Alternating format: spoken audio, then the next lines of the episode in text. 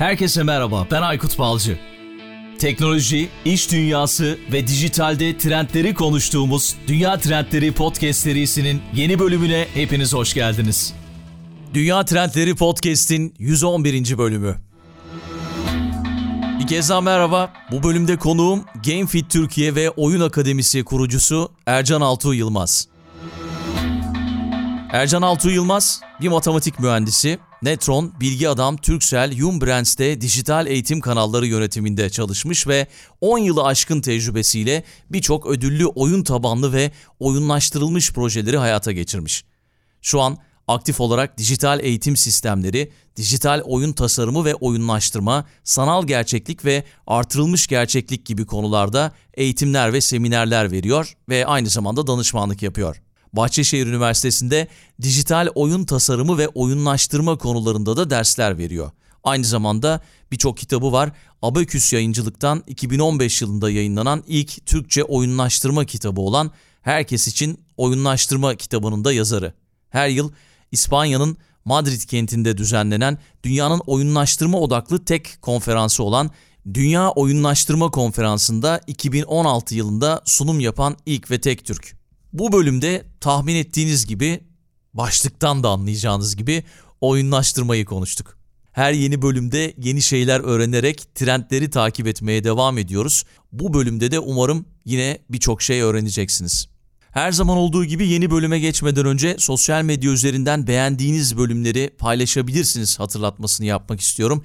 Dinlediğiniz platform üzerinden bizi takip edebilir, bildirimleri açabilirsiniz. Böylece her yeni bölüm yayınlandığında anında haberdar olma şansını yakalayabilirsiniz. Ekşi Sözlük ve Apple Podcast gibi platformlardan yorumlar da yaparsanız daha üst sıralara çıkma şansını yakalayabiliriz. Bir de tabii ki Patreon destekleri var. Patreon destekleri için ilgili linkleri her zaman podcast'in açıklama kısmında bulma şansını yakalayabilirsiniz. Ve siz de destek olmak isterseniz podcast'in sonunda tüm destekçilere sizinle birlikte teşekkürlerimi sunacağım. Çok çok teşekkür ediyorum şimdiden herkese. Her şeyi söyledik. O zaman hazırız. 111. bölüme başlıyoruz. Altuğ Bey şu anda karşımda. Selamlar, hoş geldiniz. Hoş bulduk. Aykut Bey çok teşekkür ederim tanıştırdığınız için ve davetiniz için. Çok heyecanlıyım bu podcast için. Rica ediyorum. Bu bölümde uzun zamandır merak ettiğim bir konu ve belki de çok da fazla anlamadığımız bir konuyu konuşacağız. Belki bu konuda da bir farkındalık yaratmış oluruz bizi dinleyen podcast severler arasında. Oyunlaştırmayı konuşacağız. Aslında hayatımızın her zaman her anında oyunlaştırma var. Belki siz çok daha iyi anlatacaksınız ama oyunlaştırmanın tarihiyle başlayalım istiyorum. Ne zaman başlamış, ne zaman çıkmış bu oyunlaştırma? Oyunlaştırma evet yani aslında ben benim tanışmam 2013 yılında oldu ama tabii ki yani tanıştığım uzmanlar da devamlı söylüyordu. Hep var. Hep doğada olan da bir şey. Hep de çocuklarımızla özellikle küçük çocuklarla yaparken yani bir şeyi oyuna çevirip ama bir şekilde bir fayda sağlamak diye tanımlanıyor. Hayatta da olan bir şeymiş. Ama tabii bu işte şu an Metaverse dediğimiz aslında üst katman ve trend isim gibi bir dönemde de gamification bir çıkış yapmış. Tarihine baktığımızda e, oyunlaştırmaya gamification anlamında 2008 yılında ilk akademik paperlarda çıkmaya başlıyor. O dönemki e, akademisyenlerin tanımları oyun tasarım tekniklerinin oyun dışı gerçek hayat alanlarında uygulanması diye geçiyor. Oyun tasarım tekniklerinin gerçek hayatta uygulanması. E, aslında biraz akademik bir tanım ama hani felsefeyi açıklıyor diye düşünüyorum. Ama oyunlaştırmanın hızlanması Aykut Bey biraz daha 2010, 2012 ve 2013 dönemlerinde halen çok popüler olan Duolingo gibi ama o dönem Foursquare, çekin özelliğini bulan sosyal medyadır ve bir ara ikinci sıradaydı dünyada en çok aktif sosyal medya kullanıcılarında. Biraz Clubhouse gibi diyeyim. Çok popüler olmuştu bir dönem. Sonra çok hızlı düştü. Check-in özelliğini bulan Foursquare'in dağıttığı puan ve rozet sistemleri ve tabii ki Fitbit gibi biraz daha fitness ve sağlık uygulamalarında işte hedef adım alıp oradan belli rozetler ve adımlar almak ve giyilebilir bilekliklerle çıktığı bir altın dönemi var. Bu dönem 2013, 2014, 2015 benim de tanıştığım dönem ve artık deneyimin içinde biraz daha değerleniyor. E, paralelde oyunlaştırmanın artık tanımı yapılırken biraz daha bir davranışı kazanmak amaçlı oyun teknikleri uygulanması olarak adlandırılabilir. Biraz daha artık kullanıcı deneyiminin bir parçası olarak özellikle dijital uygulamalarda ve farklı deneyimlerde kullanılıyor. Kurumlar olarak çalışanlar da iş hedefi. Bu çalışanların işte yapması gereken bir küçük oryantasyon programı ya da bir satış hedefi de olabilir. Bir fikir girmesi gibi Normalde o pozisyondan beklenmeyen bir hedef de olabilir. Müşteri tarafında da tahmin edebildiğiniz gibi satış arttırıcı, atıyorum ayakkabı aldın yanına bunu da al ya da işte bilgi toplama yani müşterilerden bilgi izni vermek e, veya bilgi açıklığı işte özellikle veri güvenliği gibi konularda e, müşteri ve çalışan tarafında da çok popülerleşmeye başlamış. Ama oyunlaştırmanın bence tanımı bizim aslında oyun oynarkenki duygularımızı alıp aslında biraz da gerçek hayattaki yapmak istediğimiz bir hedefe uygulanması diye tanımlayabiliriz. Evet zaten şunu soracaktım yani çok uzun zamandır hayatımızda olmasına rağmen hala birçok insan oyunlaştırmayı açıklamakta zorlanıyor diye bir soru yöneltecektim. E bunun nedeni ne olabilir sizce? Yani oyunla oyunlaştırma farklı diye görüyorum. Oyun evet çok uzun zamandır hayatımızda var ama oyunları eğitime ve farklı alanlara adapte etmek bu yeni. Yani yeni dediğim yeni de değil aslında 10 seneden fazla bir zamandır. Belki de çok daha uzun zamandır hayatımızda. Bunu neye bağlıyorsunuz? Oyun deyince insanlar küçümsüyor mu, ya, önemsemiyor mu? Tabii tabii yani bu kültür, kültür dediğimiz şeyi de tanımlamakta zorlanabiliriz ama hani bacak bacak üstüne oturmak siz hani bilirsiniz oralarda mesela çok da sıkıntı değildir. Ben buna kültürü böyle anlatıyorum böyle veya işte bir ekmeğe basmak falan gibi konular. Bu böyle kültür, oyun kültürü de var. Yani Türkiye'de ne yazık ki oyun halen gazetelerde falan kötü bir şeymiş gibi flash ediliyor. Oyunu bozuyoruz. Oyun oynuyor bize şu ülke falan gibi şeyler yapılıyor. Oyun deyimlerinin çoğu negatif. Ben hatta TEDx konuşmamda da öyle yani danışmanlık almıştık işte. Ee, şey demişti yani hani Ali abi oyunla ilgili deyimlerle başla. Oyun kültüründen başla. Çünkü oyunlaştırmanın, oyunun da bu arada Türkiye'de geç büyümesi. Oyun da yeni büyüyor. Daha yeni yeni devlet izin veriyor. Aykut Bey ben 3-4 sene önce İTÜ'de hakemli bir projede oyunlaştırma geçiyor diye red, red almıştık yani. Çok eski değil. 2016-2017. Yok yok biz oyunlaştırma projesine fon veremeyiz diye. Bir şekilde bu oyun dediğimiz şeyin negatifliği, oyun çok kötü tanımları var. Zaman öldürme falan. İngilizce'de bulamazsınız öyle tanımlar. Hani zaman öldürme, hiçbir şey. Benle oyun oynama, oyun mu oynuyorsun? Git ders yap falan gibi. Aslında en iyi ders oyunla yapılıyor. İlginç bir şekilde akademik araştırmalar var. Normal yöntemlerle bizim şu an yaptığımız gibi konuşarak ya da bir PowerPoint'te anlatılan versus öğretmenin olmadığı, hani oraya bir oyun kolup herkesin bir oyunlaştırarak farklı rollerle keşfettikleri şeyi görüyorlar ki çok daha hızlı öğreniyor. Daha da kıymetlisi daha geç unutuyor. Daha önemli bakın. Daha geç unutuyor. Retention dediğimiz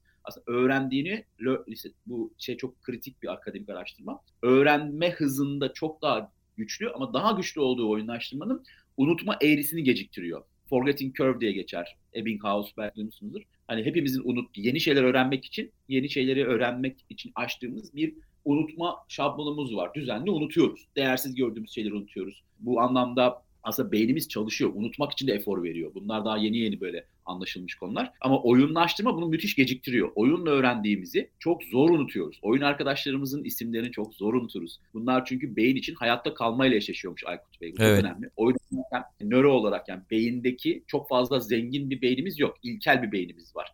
Hatta Sinan hocamız Sinan Canan şey diyor. İnsanın fabrik ayarlarıdır beyin diyor. Doğru çok inanıyorum ben de. Hani şu anki bu sistemlere alışmakta zorlanma nedenimiz de aslında hala ilkel dönemdeki beyni kullanmamızdan dolayı. Evet. O ilkel metaverse'ü de sanal gerçekliği de gözümüzü kapattığımız rüyayı da rüyayı da gerçek sanıyor. Aynı nöron tetikleniyor.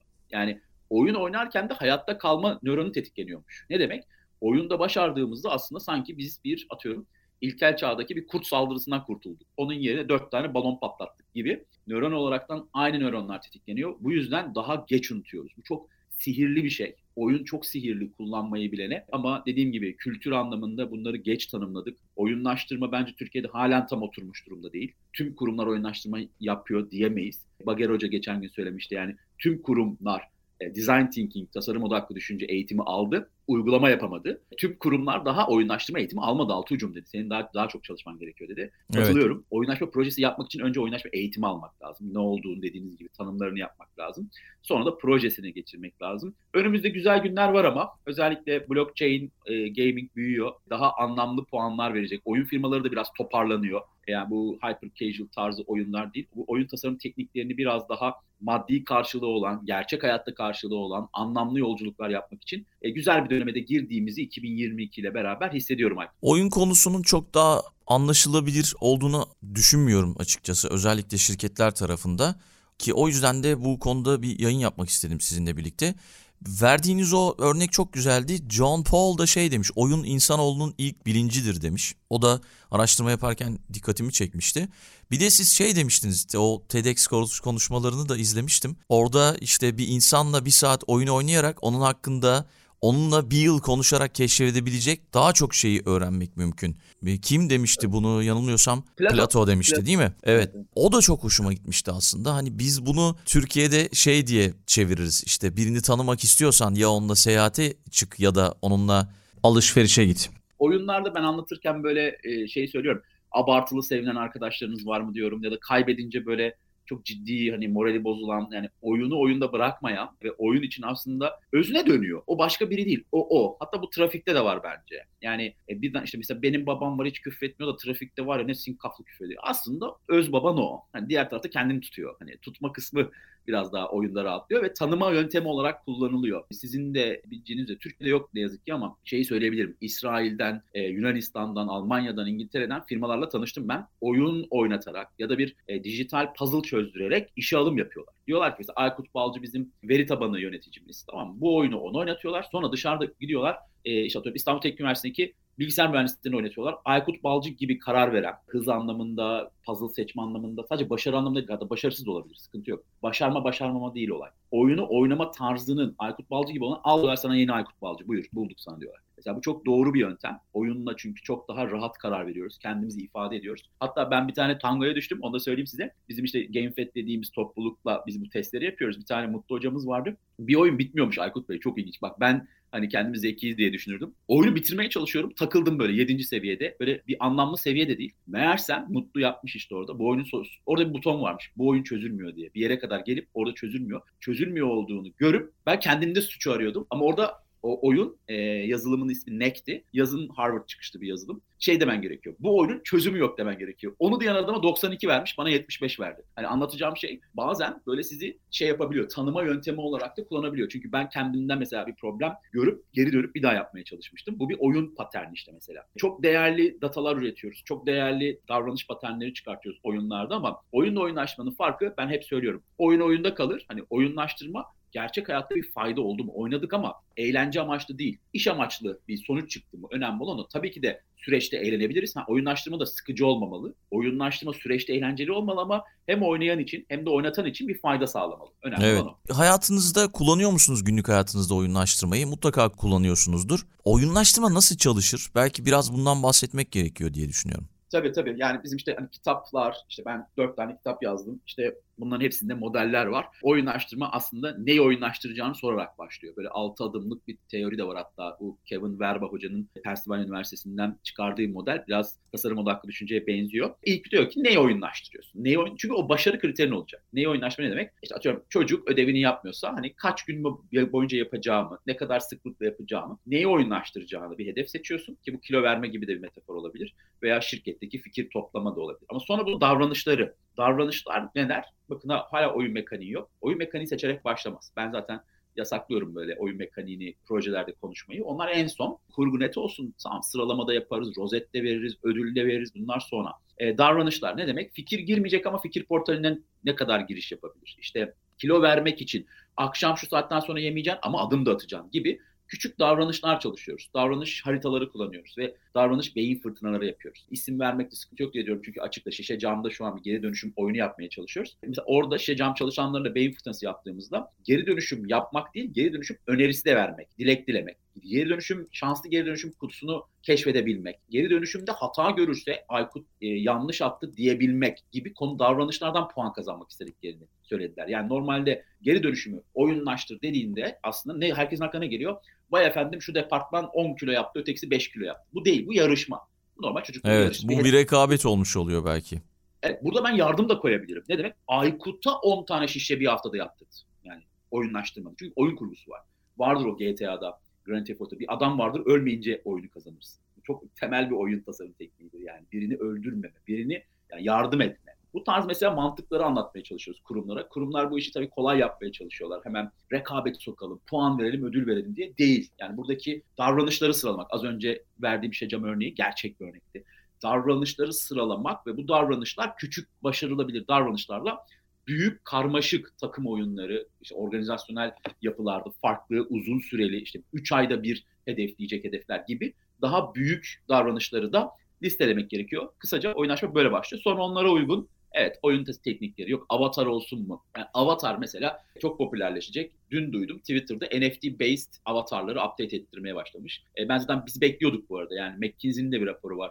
2025'te herkesin bir avatarı olacak diyordu. Yani bu işte Apple'da veriyor işte emojiler işte e, mutlaka çocuklardan görüyorsunuzdur. Okullarda çocuklara avatar çizdiriliyor falan. Bu zaten gümbür gümbür geliyordu. Hani bu fotoğraf yükleme olayı olmayacak bu iş. Böyle koca koca boydan avatarlarınız olacak ama bunu tabii ki eğitime bağlıyorlar. Kan Akademi'de de var. Yani avatarını güncellemek için eğitim tüketmen gerekiyor. Bir şey izlemen gerekiyor. Bir başarı kazanmak gerekiyor. Ee, bizde de mesela bir kurum gelip bana avatar üstünden oynaşma yapmaya başladı. Benim sorum şu oldu. Peki avatar çalışalım ama neyle ilerleyecek? Hangi davranışla avatar ilerleyecek? Yani bu önemli bir. Oyun mekaniği değil, mekaniğin bağlandığı davranışlar çok önemli Aykut Bey. Evet. Ee, aslında tetikleyici davranış ödül gibi üçlü var. Mutlaka duymuşsunuzdur işte Power of Habit diye bir kitap var. Alışkanlıkların gücü. Charles Duhigg. Çok kötü bir TED konuşması var ama çok güzel bir kitabı var. Harika ee, kitap evet okudum onu. Ben mesela TED, TED konuşmasını da mesela geçen gün e, izledim. Dedim bu kitabı yazan bu adam mı diye iki kere baktım yani. Doğru mu TED konuşması izlerinde. Biraz şey kötü bir konuşma çıkarmış ama kitabı müthiş. Tetikleyici davranış ödül konusunun tetikleyici kısmı zaten oyunlaştırmadaki içgüdüler dedik. Davranış dediğimiz aynen davranış listesi çıkartıyoruz. Ödül sonra avatar işte ne o hediye çeki, arkadaşına selfie yap, şirketin iç bülteninde çık, yok LinkedIn seni mentionlasın, dışarıda müşteriye bir daha kahve ver. O ödül. Yani ödül düşünmememiz gerekiyor. Oyun mekanikleri de bir ödüldür. Tebrikler bu rozeti kazandın. Önce davranışlarla başlıyoruz kısaca. Oyunlaştırma konusunda Türkiye'de yapılan araştırmalar vardır diye düşünüyorum ama bir tane araştırma gördüm. Yine ben kendim e, konuyla ilgili araştırma yaparken Talent LMS 2019'da yapmış bu araştırmayı. Çalışanların %61'i oyunlaştırılmış eğitim alıyorlar ve oyunlaştırılmış eğitim alan çalışanların %83'ü iş yerinde daha fazla motive oluyor. Bilmiyorum belki aradan 3 sene geçmiş ama bu oranlarda bir değişiklik olabilir. Siz beni düzeltin lütfen. Bir de çalışanların %49'u oyunlaştırılmamış eğitimlerden sıkılma eğilimindeymiş. Bu da epey bir yüzde yani öyle gözüküyor. Son böyle istatistikler var mı kafanızda? Türkiye'de çok e, oyunlaştırma odaklı böyle tarz araştırmalar olmuyor ama akademik araştırmalar var. E, ama tabii ben rakamları şeyi söyleyebilirim. Bu oyunlaştırmanın başarısından çok Aykut Bey var olan eğitimlerin kötülüğünden de. Yani ben sadece oyunlaştırma yüzünden millet mutlu oluyor diyemeyiz. Yani biraz daha eğlenceli eğitimler yapılırsa bence oyunlaştırma da burada daha da hızlanabilir. Bozuk yolda araba hızlandırma diyorlar bu terime. Yani kötü eğitimler, kötü derken kötü kötü bir kelime hani bir kelime kullanıyoruz ama yani eğitim tasarımının üstüne çok düşünülmemiş. Power 20 30 PowerPoint koyup üstüne bir iç eğitmenin hızlı hızlı eğitim verdiği ve karşı tarafların kameraların kapalı olduğu hani eğitim tamamlasak da işimize dönsek mantığındaki eğitimleri oyunlaştırmaya çalıştıkları için. O yüzden e, bir konu var. Yani konuyu biraz daha böyle büyük almakta fayda var. Çünkü e, oyunlaştırma orayı kurtaramaz. Oyunlaştırma kısa vadede belki o eğitimleri tamamlayıp puan vererek LMS'ler onu yapıyor bu eğitim yönetim sistemleri. Talent LMS dediğinizde öyle bir şey çünkü. E, ama bence e, tüm sürece bakmak. Bir eğitimin oyunlaştırması bence 2-3 aşamadan oluşuyor. Bir, eğitimin sırası. iki eğitim öncesi ve sonrasında platformda. Yani eğitime gelmeden atıyorum bir görev mi verilir? Eğitim sonrası eğitmeni önermesi için bir içerik mi çıkarır? Makale yazar aldığı like kadar puan mı kazanır? Yani orada oyuncunun yolculuğu diyoruz biz. Bu çok güzel bir kelime oyuncunun yolculuğu. Player journey. Oyun firmaları kullanıyor bunu. Hani FIFA'da tamam maç yapacağız ama hani FIFA'da ne oluyor? Takım seçiyoruz, bir şut denemesi yapıyoruz işte antrenman yapıyoruz. İşte bu oyun öncesi ve sonrası da mutlaka bir şeylerle bizi oyalıyor. Yoksa hani maç yapar bırakırız yani. O saatlerce oynamanın başka bir anlamı yok. Evet. Bu anlamda oyuncunun yolculuğunun biz dinleyenler not alıp bakabilirler. Stanford'dan bir profesör var Amy Jo Kim diye. O hanımefendi oyuncunun yolculuğunu çok güzel anlatıyor ve işte Clubhouse gibi, Shopify gibi hani hem oyun hem sosyal medya firmalarında oyuncunun yolculuğunu tasarlıyorlar. Bu bence çok değerli bir konu o anlamda. O yüzden bu eğitim oyunlaştırmasında da yapılan temel hata eğitim tamamlatmak üstüne gitmek. Yani bozuk yolda araba hızlandırmaya çalışıyoruz. Hızlanır. Sıkıntı yok ama pataküte gidiyor yani. Çok da iyi gitmiyor. E, eğitimler tamamlanıyor, arttırıyoruz. %30'dan %70'e çıkartıyoruz falan ama puan için, rozet için, ödül için ama yapacak bir şey yok. Yıl sonuydu zaten yaptık öyle şeyler firmalarda. Onların da hedefi öyle çünkü eğitim tamamlamak üstüne. Ama bize eğitim tamamlamak değil bir deneyimi yaşatmak. Hatta diyorum ya eğitmen olma önerisi yapmak. Ben bu eğitimi verirdim demek gibi. Eğitim sonrası kısımlarını da e, işin içine koyup bir oyuna çevirmek böyle oluyor. Akademik araştırmalar dediğinizde de Türkiye'de ne yazık ki yani ben öyle bir tweet attım sonra geri aldım o tweet'i ama benim bir dönem çalıştığım, çok da severek, keyifle çalıştığım Bahçeşehir Üniversitesi Oyun Tasarım bölümü var. Şu an oyun tasarım bölümü açılıyor birçok üniversitede. E, evet, bu sene hatta Metaverse'ü de dahil ettiler. Bir devlet üniversitesi, yanılmıyorsam Ankara Üniversitesi. Çok şaşırdım onu da takdir de ettim yani. Bu tip şeyleri hemen yakalıyoruz Çok yani bence altında dolduruyorlar da şey değil, altı boş değil. Ama şeyi ben e, şey olarak söyledim. Yani mesela Finlandiya Tampere Üniversitesi'nin tüm akademik oyun bölümü var tüm akademik paperlarını bir sayfada ulaşılabiliyor. Benim e, Linktree sayfam var. Ben gerekirse size gönderirim onu belki podcast'in içine koyarsınız. Yok mesela o öyle bir sayfa yok. Adamların şeyini görüyorsunuz. 2021'de e, şey yapmışlar mesela işte mutfak ekipmanlarıyla oyunlaştırmalar yapmışlar. İşte mutfağı açma, kapama, ışığı açma falan böyle çok farklı kafaları var. Hani çok ilginç hikayeler çıkıyor orada. Oyun, oyunu çok farklı seviyede algılıyorlar hani öyle söyleyeyim. Mesela ben Bahçeşehir Üniversitesi'nde bir sürü tez olduğunu biliyorum oyun tasarım bölümünde ama böyle bir mesela yer tutmuyorlar. E, ya da işte Muğla e, Sıtkı Koçman Üniversitesi'nde oyun tasarım bölümü açıldı. Ben de bu arada danışma kurulundayım. İlk devlet üniversitesi Türkiye'de oyun tasarımı anlamında. Ama Süper. işte tezleri bir yere koymaya çalışıyoruz. Ben ilk önerdiğim o oldu. Yani bir sürü tez var. Hepsi küçük küçük. Yok sanal gerçeklik, yok simülasyon, yok işte e, sağlık oyunu. Evet Wellbees çok popüler oldu. Bu pandemide çok oturduğumuz için. E, sağlık konularında oyunlaştırma projeleri var. Ama bunların hepsinin başka başka linkleri var. Yani bunları bir böyle toparlayıp e, bir şekilde bir sabitlemek lazım. Bu anlamda ne yazık ki e, bir fırsatımız var ama yol başladı. Tekrar söylüyorum. E, şu an galiba 10 ile 20 arasında üniversite oyun tasarımı bölümü olan ama bunların artık publish ettikleri akademik tezleri, bunları yayınlayacakları kitapları olacaktır. Tahmin ediyorum 2020'de bu dediğim gibi blockchain ile oyun firması da oyun camiasının birleşmesiyle de çok fazla tezde çıkacaktır. E, çok da değerli bir döneme geçiyoruz gibi gözüküyor. Öyle görüyorum. İnşallah o sorularınızın cevapları da daha rahat bir şekilde çıkacaktır. Oyunlaştırma da tabii ki oyunla beraber büyüyecek. Gelecek bölümde neler konuşacağız? Bu bölümde yalnızlığı konuşacağız. Yalnızlık özellikle pandeminin de etkisiyle birlikte belki de pandemiyi düşünmememiz gerekiyor. Dijital dünyanın da etkisiyle birlikte son dönem içerisinde çok fazla konuştuğumuz konulardan biri. Konuğum da Üsküdar Üniversitesi Sosyoloji Bölüm Başkanı Profesör Doktor Ebulfez Süleymanlı. Hocam hoş geldin. Selamlar. Hoş bulduk Aykut Bey. Teşekkür ederim. Uzmanlar araştırdıkları zaman daha çok yalnız yaşayan yaşlıların barınaklardan kedi ve köpek yavrusu e, evcilleştirdiği görüldü. E, ne bileyim işte Almanya'da e, özel hatlar kuruldu, açıldı ve bunun gibi birçok uygulamalar söz konusu oldu. Demek ki bu sorun önümüzdeki dönemde de Aykut Bey bizi rahatsız etmeye devam edecek. Takip ettiğiniz platform üzerinden bildirimleri açmayı unutmayın. Tamamı gelecek bölümde. Yine araştırma yaparken gördüğüm bir araştırma Review 42 2021 yılında yapmış. Çalışanların %72'si oyunlaştırmanın onları daha çok çalışmaya motive ettiğini söylemişler. Ve az önce siz de söylediğiniz şirket verimliliğini arttırma ya da çalışan bağımlılığını arttırma konularında da e-learning'in 2019'da yaptığı bir araştırma var. Orada da %60'ın üzerinde çıkmış başarı. Ama şimdi şunu da sormam gerekiyor.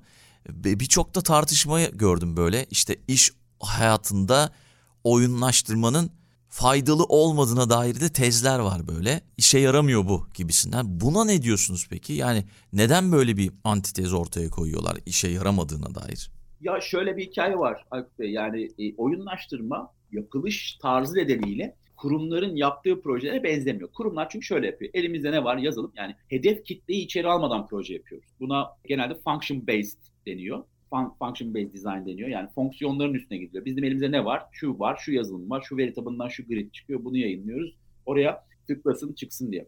Buraya human centric design diyorlar. Yani people first diye de bir kelime var. Önce insanı tanıyarak, davranış dedim ya ben de. İnsanları, hedef kitlemiz kim? Atıyorum bu geri dönüşümü niye yapmıyorlar? Ya da işte bu atıyorum e, alışverişi niye tamamlamıyorlar? Bu tarz hem çevik diyelim yani iyileştirmesi ve geliştirmesi gereken hem de insanı merkeze alan proje hiç yapmadıkları için çok üzgünüm hiç yapmadıkları için hani fikir girmeyi bile hani fikri girsin ikinci seviyede elenirse elendi diye haber verelim diyor mesela. Değil. Evet. Sendeki seviyede elendim hani bir daha ne yapabilirsin? Bir hak daha verir misin? Yani oyuncunun gözünden bak. Sadece benim işime yaramıyor bu adam diye eleme. Fikir girme portalinde de yani koca koca kurumlarla çalıştığımızda hep eleme üstüneler hiç oyuncunun gözünden bir yolculuk tasarlamamışlar. Burada dediğim gibi firmalar da oyunlaştırma tabii işte yöneticiler bir duyuyor. Ya benim çocuk bütün gün Fortnite'da bu çocuk böyleyse işte biz de oyunlaştırmayı yapalım mantığıyla giren o kadar çok kurum var ki ve ben bu kurumlarla çalışıyorum bu arada yani. Hani bu anlamda başlangıç için güzel ama işte ayağını yere koymak için diyorum ki bu oyun duygusunun kısmı doğrudur. Ama biz oyun yapmayacağız. Oyun tasarım tekniklerini sürecin içine koymamız lazım. Ve bu süreç insana sorarak başlar. Yani sen burada ne görmek istiyordun? Sen burada nasıl motive olsun? Böyle bir ödül düşündük. Senin için okey mi? Ve herkese ayrı ödüller, içsel, dışsal, karışık vermek gerekiyor. Burada bağlayacağım şey bu işi kolay yapan firmalar, dediğiniz firmalar Hani puan rozet verdik. Oynaşma bu değil mi? Görüyorum işte gördüklerini yani oyuncunun gözünden gördükleri mekanikleri alıp arka tarafın oyuncunun yolculuğunu gözünden tasarlamadıkları için oyun firmaları gibi e, ne yazık ki o puanlar, rozetler bir saatten sonra çalışmıyor. Yani Türkiye'deki en büyük oynaşma platformu bu arada Yemek Sepeti. iki buçuk sene geliştirildi. E, ama takip edilmediği ve devam edilmediği için ve oyuncunun gözünden eklemeler yapılmadığı için şu an bence motive edici değil. Kimse oradaki bir puan için ya da bir rozet için bir şey yapmıyor. İşte yok bu anlamda ne yapılabilir? Çok şey yapılabilir. Apayrı bir podcast konusu. Yapanlar da var yurt dışında. Ama oyunlaştırmayı yapamadık diye oyunlaşma çalışmıyor diyen çok var Aykut Bey. Yani bana şunu diyenler bile var. Sen kıymetli bir uzmansın. Bu konuda niye takıldın? Yani bu konu basit bir konu işte puan rozet verip geçiyorsunuz. Aslında e, sen gel işte başka işler yapalım senle diyenler oluyor. Yani burada işte hem oyunu tam bilmemek, oyunun gücünü görmemek hem de oyunları birkaç mekaniğe indirip tekrar söylüyorum organizasyonel olarak refleks anlamında bu projeleri yapamayıp oyunlaştırmayı suçluyorlar. Orada herhalde sürdürülebilir olmuyor ya da sabırla ya değişik bir teknik sonuçta alışılagelmişin dışında bir şey. Bir de orada dediğiniz gibi neyi hedefliyorlar yani işte organizasyonel gelişim için mi, çalışan moralini düzeltmek için mi ya da çalışan motivasyonunu sağlamak için mi? Bir sürü şey var anladığım kadarıyla orada ve onu anlamak gerekiyor. Mesela yine şeyi görmüştüm ona da çok şaşırdım. Dünyadan da örnekler vereceksinizdir mutlaka. Birleşmiş Milletler Dünya Gıda Programı'nın işte 100 milyon kişiye gıda dağıtma hedefine ulaşmasına yardımcı olmak için oyunlaştırma tekniklerini kullanmış yani. Hala kullanıyor mu, devam ediyor mu buna bilmiyorum ama bu da ilginç gelmişti bana mesela. Her sektörde kar amacı gütmeyen kurumlarda bile karşımıza çıkabiliyor bu teknik. Tabii tabii. Yani bence daha güçlü olduğu yer insanların yapmak isteyip de yapamadığı davranışlarda. Mesela her davranışı oyunlaştırmak da olamıyor. Mesela bana diyorlar sigarayı bırakmak. Yok efendim. Yani bu tarz böyle biraz da arttırma tarafında iyiyiz ve insanların yapmak istediği, insanları oyunlaştırarak zorla bir şey yaptırmak geçici olabilir artık. Ben hani yapmak istiyordum. Hani her sabah tıraş olmak istiyordum. Ne bileyim her sabah her gün 10 bin adım atmak istiyordum. Her gün 10 sayfa kitap okumak istiyordum. Yapamıyorum. Bu tarz konu motivasyonel problemlerde oyunlaştırma çok başarılı. Diğer konularda dediğim gibi o bozuk eğitimleri tamamlamak, işte şirkette fikrini saklayan insanlardan fikirlerini alabilmek ödülle dönemsel olabiliyor. Yani dışsal olabiliyor. Anladım. Ve herkes yani bu anlamda bence STK'lar falan daha güçlü. E, zaten işte adım adımı söyleyebiliriz Türkiye'den oyunlaşma başarısı olarak. Ben mesela beni en çok heyecanlandıran şey vardı onu söyleyebilirim. Yani bu e, bir otelin app'i vardı e, Manchester'da. İndiriyorsunuz oteldeki havlu işte e, elektrik tüketimini falan alıp otelin ortalamasının eğer altında kalırsanız size kokteyl veriyordu. E işte bir gün daha kalma veriyordu falan. Mesela çok çok havalıydı yani bence. Oo harika. Çok, çok çok böyle kafamı açmışlar. Yani sürdürülebilirlik. Yani sen benim işte havlumu atma, sen benim ışığımı açma, ben de seni ödüllendireyim, sen de beni ödüllendir gibi. E, bu tarz böyle daha akıllı, daha smart bence oyunlaştırma tasarımları mutlaka gelecektir. Ben çok her alanda insanın olduğu her alanda uygulanabilir olduğunu düşünüyorum ama bir ezber değil. Puan rozet olayı değil yani. Yanılmıyorsam sizin konuşmalarınızdan birinde denk gelmiştim. Dünyada en çok oyun oynayan 3 ülkeden biriymişiz. Belki bu Doğru. istatistik değişmiştir ama yani bunun bir bunun sebebi nedir? Bunu araştırdınız mı? Bunu çok merak ediyorum. İki, bunun belki avantajlı yanları olabilir. Bunu her alanda kullanabiliriz diye düşünüyorum yani. Çok doğru diyorsunuz. Bir ara ben bayağı bir araştırdım ilk kitabımı yazarken. O ilk üç ülke de sıkıntılı ülkeler yani. Hani bir Kore var galiba, bir de Rusya var, bir de Türkiye, bir de Güney Kore mi, Kuzey Kore mi? Güney Güney Güney Kore hmm. Güney Kore. Güney Kore'de bayağı büyük bu oyun işleri. O çünkü devlet de bu arada oyun oynatıyor şeyde. Milli eğitim ve şeylerde. Öğretmenlerin de oyun sertifikasyonları var. Yani bizim mesela milli eğitim tarafında soruyorlar. Daha bizde oyun dersi yok. Duymamışsınızdır. Yani üniversiteler Yok, yeni evet. açılıyor ama Kore'de ilkokulda çocuklara kutu oyunu falan tasarlattırıyorlar ve satış yaptırıyorlar falan. Kitlesel fonlamayla yaptırıyorlar bir de. Çok ilginç. Ben görüyorum böyle ufak çocukların oyunlarını. Bayılıyorum. Biz de oralara geleceğiz. geleceğiz. Yani Kore aslında. enteresan bir ülke ya. Oraya çok gitmek istiyorum. Yani yıllar önce işte bu temassız ödeme sistemlerini anlatan anlattıkları bir konferansa gitmiştim. Yani yıllar önce de değil, çok uzun zaman önce de değil aslında da belki bir 5 sene önce. Ne kadar zamandır hayatımızda bilmiyorum ama ya orada işte Güney Kore'de insanların nasıl ödeme yaptıklarını gösteren bir video ya inanılmaz gelmişti bana işte yüzde seksenlere varan 70'lere varan bir şey herkes temassız ödüyor böyle işte kartını tutuyor. Çok değişik gelmişti ama sonra bu şu anda özellikle pandeminin de etkisiyle birçok değişen şeyden biri. Mesela bu herkese adapte oldu. O zaman çok farklı gelmişti o ülke bana. Hala da farklı geliyor Güney Kore. Her alanda böyle çok hızlı ilerliyor. Biz de onun belki bir iki tık altındayız ama biz de hızlı ilerleyip adapte oluyoruz. Birçok de teknoloji anlamında. bir oyun araştırma konferansına gitmiştim Brighton'da. Kitaplarını satıyordu adam. Böyle nakit alacağız diye. Ben de şey çıkardım. Benden önceki telefonu var. Telefonun altında bir aparat var. Tamam? Aparat takıyor. Kredi kartını takıyor. Post cihazına dönüyormuş telefon. Siz mutlaka Evet. görmüşsünüz. Ya da vardır. Türkiye'de ben görmedim. Hala görmedim. Böyle baktım baktım deneme amaçlı kartımı verdim ve çektik böyle hani. Ama gittim normal bir şirket ismi. Adamın bildiğin post vermişler. Postu telefona takmış. Yurt dışında kredi kartından alabiliyor. Mesela ne güzel bir sistem. Çok hoşuma gitmişti. Sonra bir tane startup gördüm e, İngiltere'de. Oyunlaştırılmış e, şey buluyorsunuz. Pet, ne derler? Hayvan gezdiricisi. Tamam? Ve bakıcısı. E, şey gibi düşünün. Bizde de şu armut var galiba ama armutta o hizmet yok. Ama şöyle bir hikaye var. Oylayabiliyorsunuz. Mesela atıyorum köpeği gezdirdi ama sonunda sevdi. İşte bu aynı zamanda köpekle işte kitap da okuyor falan gibi Böyle şeyler var böyle feature setler var yapmışlar. Böyle dehşete düşmüştüm ya. Bu uygulama nasıl bir uygulama diye böyle Evet. puan var, rozetler var. Hani çünkü yapmadığı hani normal hizmetin hizmet şu. Atıyorum işte bir saat gezdirme ama altında şeyi koymuşlar. İşte tek köpek gezdirebiliyor. işte ne bileyim e, şunu yapabiliyor. İşte dediğim gibi böyle e, sevgi dolu sözcükler söylüyor, söylemiyor gibi böyle şeyler koymuşlar. Bunları rozetlere bağlamışlar. Ben böyle kafam gitmişti yani ne kadar keyifliymiş falan diye. Çünkü kendi profilinde böyle kediler, köpekler var. Yani böyle çok güzel örnekler var dışında. E, Türkiye'mizde de olsun diye uğraşıyoruz. Ama hani Türk insanı oyunu seviyor. Kahvehaneler bence çok önemli. E, onun nedeninin kahvehaneler olduğunu düşünüyorum. Ve bir araya gelen tüm topluluklar evde de oyun oynuyorlar. Yani bu okey dediğimiz şey aslında Amerika'da otistik çocuklara rakamları ve renkleri öğretmek için yapılmış bir oyun. Geleneksel bir Türk oyunu falan sanan var okeyi. Ama okey şu an bütün Emrah Alıcı'nın lafıdır bu. Ben kullanıyorum. Bir Zeka Vakfı'nın kurucusu biliyorsunuzdur. Bir Evet. Anadolu'ya gittiğinde camiden daha önce oyun yeri bulursunuz diyor. Doğru katılıyorum. Yani gidin bir köye ortalığı atsınlar sizi Aykut Balcı'yı e, Maraş'ta bir köye. Sorun yani cami mi yakında kahvehanede mi? Kahvehane daha yakındır. Gidersiniz oyun okeyi 2-3 dakikada açabilirsiniz. Yani bu kadar da oyuna ulaşım kültürümüz yüksek. Oyun oynama sürelerimiz yüksek. Bunları oyun olarak görüyoruz. Tabii bu tüketme tarafında yüksek. Yani nasıl Instagram'da da ilk üçteyiz galiba değil mi? Hani böyle Clubhouse'da da öyle çılgın gittik. Galiba şeyde de Aynen. öyle. Twitter etkileşiminde de öyleyiz yani. Decentraland'da da geçen gün bir hanımefendi paylaştı gördüm. Decentraland'da da birinciymişiz arsa alımında. Yani çok komik yani ben bunları bayağı tüketme anlamında bir enteresan şeyimiz var. Hızlılığımız var. Dünyaca ünlü diyeyim. Oyunda da öyle tüketim alanında. Tabii bunu çevirmekle ilgili neler yapılması lazım? Uzun uzun konuşmak gerekiyor. Bir de yani sadece okeyle sınırlandırmayalım. Anadolu'da gezme şansınız oldu mu bilmiyorum ama benim böyle birkaç tane şehir gezme şansım olmuştu.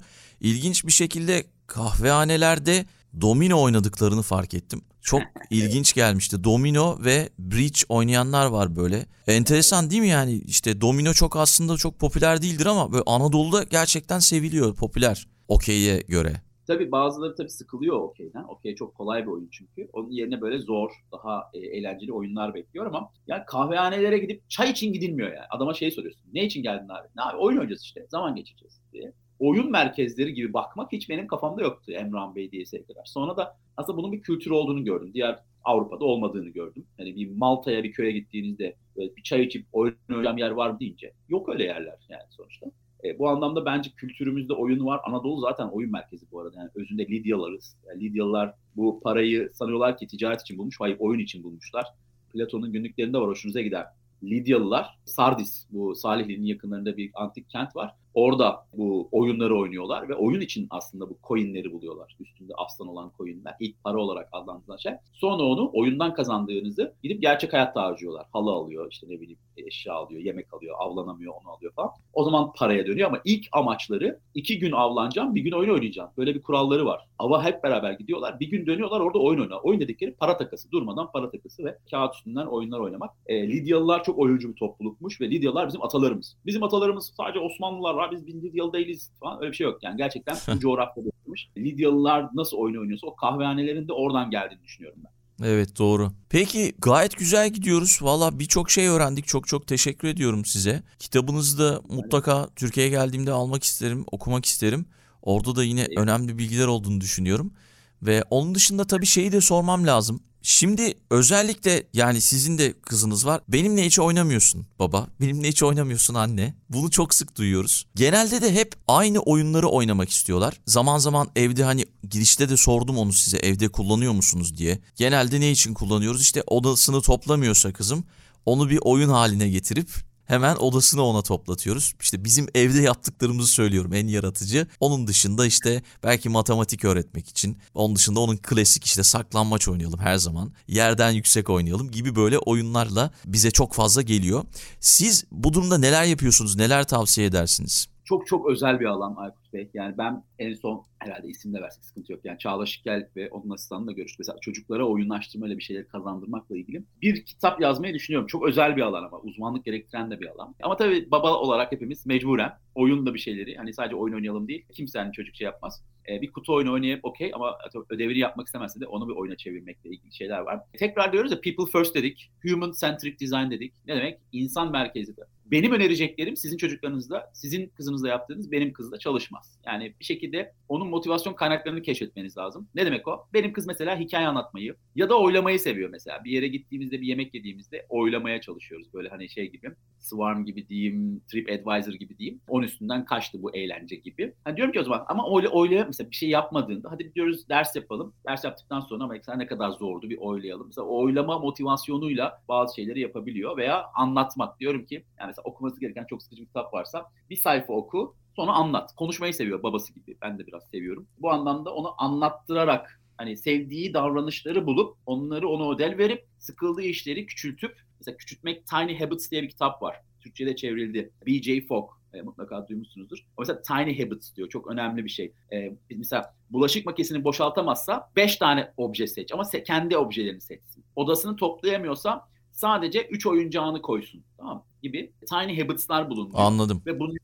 sürdürülebilir yapın diyor. Bunları tamamladıkça büyük işte bütün bulaşık makinesini boşaltmak, bütün odayı toplamak, bütün kitabı okumak gibi. Ama onu yaptı, sevdiği bir şey yap. Sevdiği müzik açmak olabilir. İşte onu biraz çocuğa bakmanız lazım. Davranış belli. Hepimiz odasını toplatmak istiyoruz. Hepimiz işte ödevini yaptırmak istiyoruz. Hepimiz bulaşığa yardımcı olsun istiyoruz. Ama ödül dediğimiz şey benim çocukta puanlama verme ve bunu böyle jüri gibi, acun gibi vermeye çalışıyoruz falan böyle. İkincisi de hikaye anlatma. Böyle kendince bir şeyler, konuşturma mesela. Ama bu konuşturma gidip bir erkek çocuğunda çalışmayabilir. O anlamda çocuğun sevdiği playful experience deniyor. Biraz daha oyunbaz bir şeyi bulup onun iş hedefinde küçültüp bağlamak gerekiyor. İnşallah yardımcı olmuştur. Deneyelim onu. Bir de ödül konusu da o da tartışmalı herhalde. Beni ödülle cezalandırma diye bir kitap vardı. Onu okumuştum. Yazarı Tabii, aklıma Özgür. gelmedi şimdi. Ee, Özgür yeni kitap çıkardı. Ha Özgür Polatlar'da. Doktor Özgür Bey Beğenmeden. evet nasıl olduğunu unuttum kusura bakmasın. O kitapta da mesela hani o da beni çok etkilemişti. Hani çocuk yetiştirirken böyle işte ödül vermemek ve yapılan araştırmaları çok güzel açıklamış. Evet. O da gerçekten yol gösterici olabilir. Son kapatmadan önce birçok örnek paylaştık dünyadan ama böyle dünya üzerindeki tanıdığımız bildiğimiz şirketler eminim ki kullanıyorlardır. Google gibi, Microsoft gibi. E, bu tip şirketlerin nasıl uygulamaları var? Nasıl bunu oyunlaştırmayı şirkete adapte etmişler? Deloitte de var yanılmıyorsam. Cisco var. Birçok şirket var. Ya ben öncelikle pandemi döneminde işe alım, işe alım çok popülerleşti. Yani ne demek? Yetenekleri bulabilme. Az önce verdiğim de bir örnekti zaten. Biz de bir dönem inceledik. Türkiye'de şu an çok yok ama bir oyunsu kurguyla görevler vererek doğru bir e, pozisyona başvuruyor mu? Eleme değil tekrar söylüyorum. Bir firmada gördüm böyle balon patlatıyorsunuz bilgi yarışması. Çocuk başvuramıyor. Ya belki o yetenekti yani balonu patlatamadı ama hani burada eleme mantığında değil yetkinliğini bulma dedim ya. Hani belki oyunu bitiremeyecek ama bitiremediğini anlayabilme kısmı. Bu anlamda bence e, insanları tanıma kısmında Aykut Bey diyelim. Yani müşterimizi, çalışanlarımızı tanıma kısmında daha popülerleşecek bir konu olarak gözüküyor. Paralelde dediğim gibi oyun sektörü sanki böyle anlatırken bazen söylüyorlar hocam siz oyun sektörüne bayağı aşıksınız falan diye. Yok oyun sektörünün çok sıkıntıları var. Yani ben GameX gibi, GIST gibi konferanslara gittiğimde panellerde konuştuk. Hep vurdulu, hep ateşli oyunlar büyüyor. E-spor dediğiniz yer komple silahlı konulardan giden bir şey. Hiç yaratıcılık hani Minecraft gibi diyeyim, Monument gibi diyeyim şeylerin turnuvası olmuyor. E-spordan almıyorlar. İlla ateş edecek, illa yenecek. Oyun firmalarının da çok fazla kar amaçlı ölçümleme hataları var. Sadece oyuncuyu işte biliyorsunuzdur balık e, konsepti üstünden sıralıyorlar. Yok işte e, Fishy diyorlar, Wales diyorlar 100 doları geçerse falan. Düşünsenize Aykut ya da Altu demiyorlar. Sadece Aykut 100 dolara kadar ödeme potansiyeli var. Altu abi zaten 1 dolara bile ödemez gibi. Sadece cebimizle sınıflandırıyor oyun firmaları. Bunlar çok yanlış yaklaşımlar. Biz davranışsal sınıflandırıyoruz bu arada oyunlaştırmada. E, Yani işte rekabet sever, paylaşım sever, ödül sever gibi. oyun sektöründe derslerinin çalışması gereken bir yolculuk var ama çok kıymetli bilgileri var. Bu oyun sektörünün bildiği doğruları alıp biraz daha derli toplu bir şekilde hayata koyacağımız örnekler var. Çin'in e-devlet uygulamasını inceleyebilirler. Çok tartışmalı bir örnek ama benim çok hoşuma gidiyor. Çünkü orada Tencent'le Alibaba'yı birleştirmişler. Ben de bu arada devlette bir görev alsam ki hayallerim arasında duruyor yani kesinlikle doğru bir organizasyonel yapıda devlette oyunla ilgili sorunları, sosyal sorunları çözmek istiyorum. Hayallerim, kariyer hayallerimden, hedeflerimden bir tanesi bu. Yani devlet kaynaklarını sos, oyunla sosyal sorumluluk için kullanmak istiyorum. Mesela orada şey hikayesi var. Tencent bu arada biliyorsunuz şey e, League of Legends yapan büyük oyun firması. Ve paralelde de e, Alibaba var. Alibaba da yani Çin'in en büyük ödeme sistemi diyelim. E, ticaret sitesi. Burada ikisini birleştirip e-devleti oraya teslim etmişler. Çok doğru bir yaklaşım. Niye? E-devlet ne demek? Hepimizin bir e-devlet şeyi var biliyorsunuz e, sistemi var. Giriyorsunuz falan. Beklediğiniz davranışlar var. Öldüğünüz şey var. Orada bir puan sistematiği ve bir haritalama yapmışlar. Böyle bir radar map gibi. E, güçlü yanlarınız, zayıf yönleriniz, iyileştirmeniz gereken şeyler var ve belli seviyelere devlet hizmetleri daha öncelikli oluyor. Yapı kredi gibi bankalara gittiğinizde kapıda bir puan veriliyor, biri önceye geliyor ya aynı o mantıkta. Evet işlerinde indirim atıyorum tapu çıkartıyorsunuz. Diyor ki Aykut'cum sen zaten çok iyi bir vatandaşsın. Sana tapu harcı yok iki sene. Hadi yürü bakalım diyor. Otoparklar, işte uçaklar, trenler. Hani devlet sana bildiğiniz iyi bir vatandaş olduğun için işte e, vergini ve hedeflerini e, şeffaf bir şekilde bağışını hepsini yaptığın için bunun üstünden size ödüllendirmeler yapıyorlar. Bu beni çok heyecanlandırıyor. Etik konusu ayrı tartışılır. Orada farklı konular var ama Çin böyle yaptı diye biz öyle yapmayacağız. Biz daha güzelini yapacağız. Biz daha doğrusunu, daha temizini yapacağız ama ne heyecanlandırıyor dünyada size oyunlaştırma anlamında dediğinizde trend olan konular işe alım, heyecanlandıran devlet oyunlaştırmaları. Çok daha keyifli, sosyal faydaya katkı sağlayacak, ödülleri insanların çok daha motive edecek. E, mesela sosyal mesafe kurallarına uymayı oyunlaştırmak çok isterdim. Yani ve o kadar da güzel bir konu ki bence hani bu aşısını gününde olabilme. Ne kadar erken olursa hani gün hedefleri var. O kadar puan verme. İlla ceza değil. Aşısı olmayan çıkmasın, aşı şeyme. Hani bu bir okey bunu devlet yapsın ama ya aşı olana bir avantaj yok mu? Kurallara uyana. Evden çıkmamış yazık iki sene olmuş insanlar var. Hani mesela biraz daha bu mantıkta bizim devlet oyunlaştırmaları diyeyim. O anlamda da bence çok fırsat olduğunu düşünüyorum. Ve bunu da göreceğiz. Biz biz nesil olarak göreceğiz. Biz yapabilecek miyiz bilmiyorum ama en azından bizim bu arada üst neslimiz görmeyecek onu söyleyeyim. Onlar gidecekler diyorum biraz sert bir cümle ama şu anki yöneticiler gidecek. Bizim neslimiz yönetici olduğunda galiba bu tarz uygulamaları göreceğiz. Gen- gençlerden çok ümitliyim. Yani birçok farklı alanda uygulanabilir ama işte dediğiniz gibi başa da dönecek olursak kültür de çok önemli. Onu uygun bir hale getirip uygulanırsa başarılı olur diye düşünüyorum. Güzel bir sohbet oldu. Valla çok şey öğrendik gerçekten. Çok çok teşekkür ediyorum katıldığınız için. Harika bir sohbet oldu. Belki bir kitap önerisi yapabiliriz. Sizin kitabınızı önerebiliriz ya da başka bir şey önermek isterseniz o da olabilir. Her konuğumuz bir kitap öneriyor. Ondan sonra da veda eder kapatırız. Tabii kendi kitabımı önermeyeyim. Yani isteyenler Ercan Altuğ yazıp zaten Google'dan bakabilirler. Onu da ekleriz. Benim kitapta geliyor. Ben Homo Ludens öneririm. Yani öğrencilerimle de ilk hatta işte mentorluk yaptığım birisi de var şu an. Şey direkt Homo Ludens'le başladı. Joan Huizinga. Oyun kültürü ve oyuncu insanı ikna ediyor. Yani aslında hepimiz oyuncuyuz. Nedir o? Sadece oyunu farklı adlandırıp oyun diye adlandırdığımız konularda farklı kendimizi motive ediyoruz. Bu bir alışverişle bir oyun. Instagram'daki aldığın retweet sayısı da bir oyun. Kurumda aldığın maaş da bir oyun. Veya işte şirket anlamında bir şekilde performans sistemleri de bir oyun. Burada metrikler var rakamlar var ve onun peşinde koşuyoruz. Aslında oyuncu insanız. İnsanın hayatında oyun olmazsa zaten yaşamıyor, kendini gerçeklemiyor. Verimlilikle ilgili yaşama nedenini sorgulamaya başlıyor diyor Huizinga. E, ve oyun kültürden eskidir diyor. Yani devletleri, dinli daha sonra bulduk diyor. Önce oyunu bulduk diyor. E, ve oyun da insana özel değildir diyor. Oyun canlılara özeldir diyor. Kuşlara bakın diyor. Köpeklere bakın, balıklara bakın. Hepsi diyor oyun oynuyor. Biz de oyun oynuyoruz ama biraz daha iyi şeyler için de oyunlaştırabiliriz. Joan Huizinga Homo Ludens'ti bahsetti. Bunu da ekledik kütüphanemize. Çok çok etkileyici geldi. En kısa zamanda okumak isterim. Çok çok teşekkürler Altuğ Bey katıldığınız için. Harika bir bölüm oldu.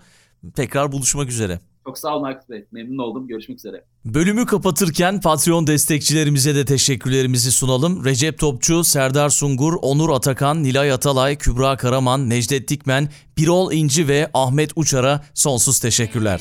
Dünya Trendleri Podcast serisinin bu bölümünün sonuna geldik. www.dünyatrendleri.com Twitter'da @dünya_trendleri, Instagram'da dünya.trendleri adreslerinden Dünya Trendleri Podcast'i takip edebilirsiniz.